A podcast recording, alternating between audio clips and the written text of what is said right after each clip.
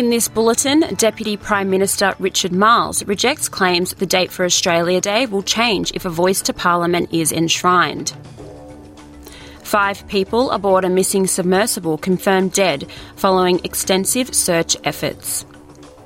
And in cricket, Ellyse Perry shines for Australia in day one of the Women's Ashes.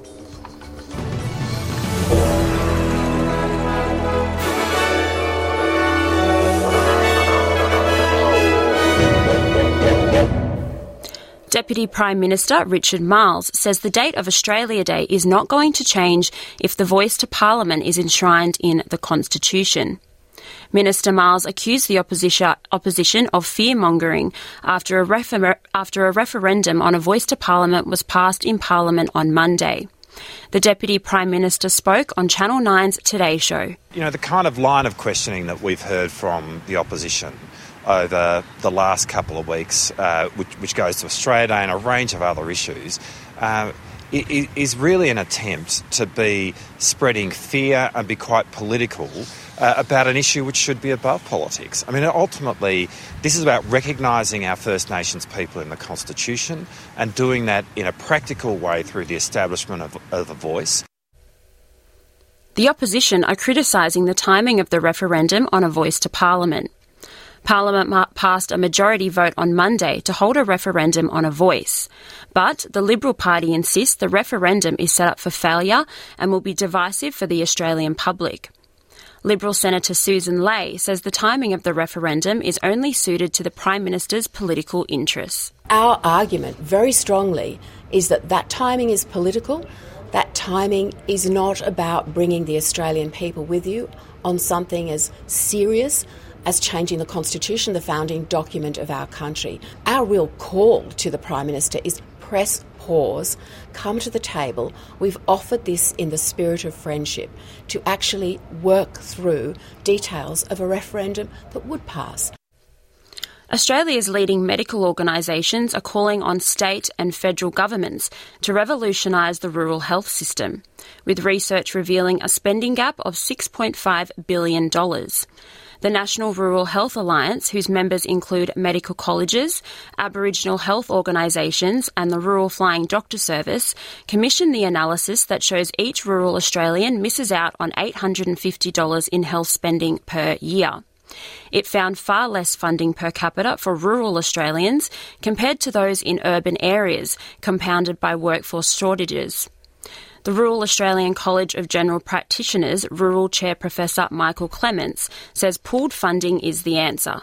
Uh, we certainly need uh, more workforce in the rural areas, and that, that includes all uh, health, uh, not just GPs. There is actually lots of different sources of health dollars available through state, through federal, uh, through um, the flying doctors, through private hospitals that already are circulating around. And what we need is a system that allows a rural town to uh, coordinate that and, and uh, I guess bring it into uh, one setting. A Monash professor says although the federal government's latest housing fund is important in building delivery, more innovation is required for sustainability.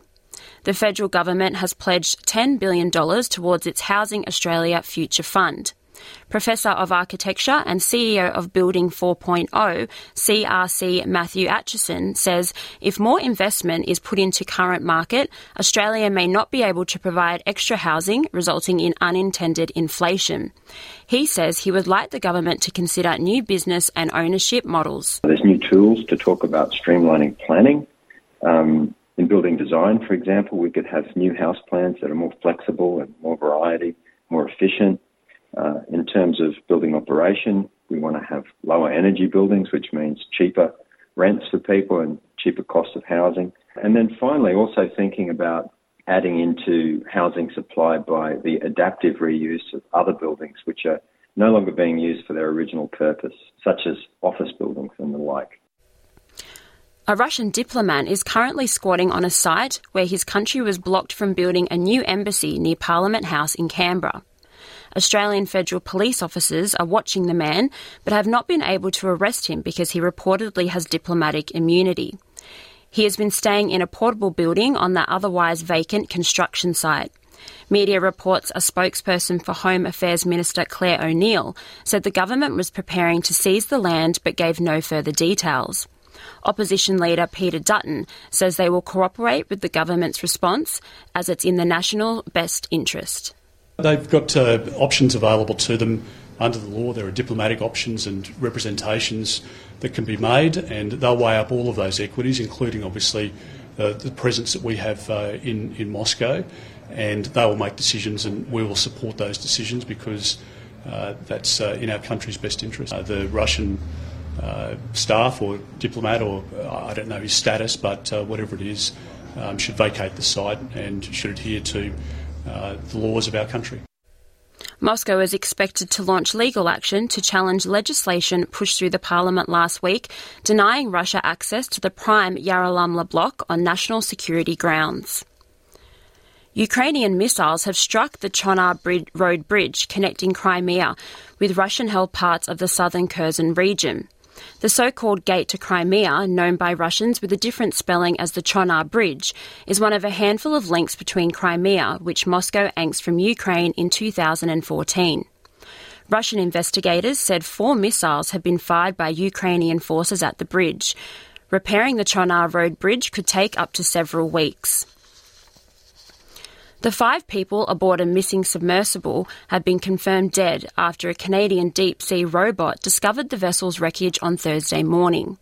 It brings an end to the massive search operation for the submersible, which went missing during a voyage to the Titanic. US Coast Guard, Coast Guard, Admiral John Mauger says the debris is consistent with a catastrophic loss of the pressure chamber.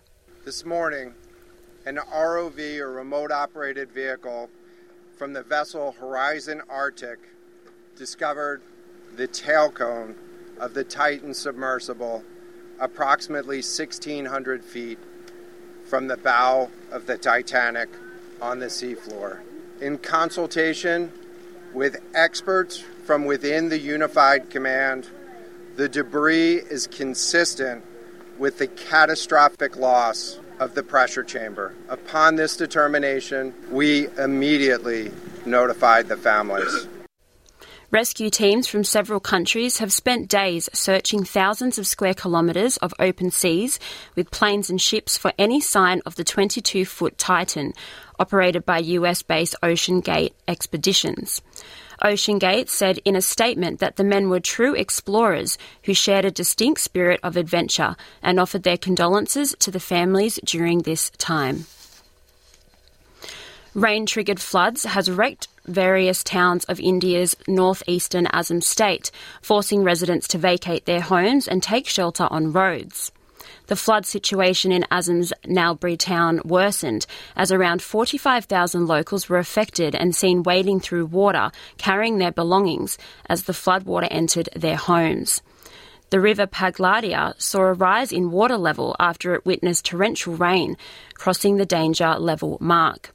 Affected villager Jutish Rujbonshi says the floods have destroyed his house.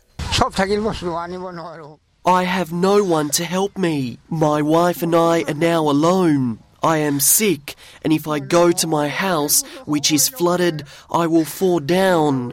The flood water has damaged my home and most of my belongings. A new report has found that half of young Australians want to disconnect from social media, but the fear of missing out keeps them logged in. The survey from mental health foundation Headspace revealed young people are aware that social media does more harm than good, with almost half of respondents to a survey saying that they see online as more negative than positive. Despite this, awareness, one third feel as though they should use social media more and feel pressured to keep abreast of news and current events. Headspace also found one in three young people experience problematic social media use. More young women than young men fell into this category, and the rate was higher for young LGBTQI youth. There have been hundreds of calls for help after heavy rain battered Adelaide and the surrounding hills area. Rain is set to ease today, but more showers and possible thunderstorms are expected over the weekend. The SES has so far responded to 240 calls for assistance, mostly relating to property damage and riverine flooding. The emergency services are calling for commuters to cautiously plan their travel and find an alternate route if confronted with floodwaters. About 70 millimetres of rain was recorded yesterday, and further falls are expected later on Friday. And now to cricket. Ellyse Perry fell just short of a record equalling third Test century after being caught for 99 before Australia went to stumps at 7 to 3 to 7 on day one of the Ashes. Perry, Australia's best player for the past decade, was agonisingly close to joining Jill Kennare and Betty Wilson as the nation's only players with three Test tons. But Perry's Trent Bridge innings has given Australia the upper hand after the first day of the sole test at the start of the multi platform series. The test match kicks off the multi-format series with four points on the line in this match and two points available for each of the one day internationals and three T20s. Australia have held the Ashes since 2015, winning or drawing the past four series. And now a look at today's weather. Broome, sunny 26. Perth, showers easing 15. Adelaide, similar conditions 16. Melbourne, a shower or two, clearing 13. Hobart, rain 11. Albury Wodonga, cloud, cloudy 9. Canberra, showers easing 11. Wollongong, a shower or two, then sunny 18.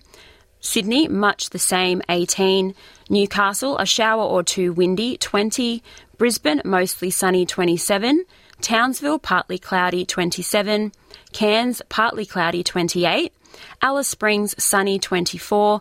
Darwin, similar conditions 32. And the Torres Strait Islands, partly cloudy 29. And that is NITV Radio News.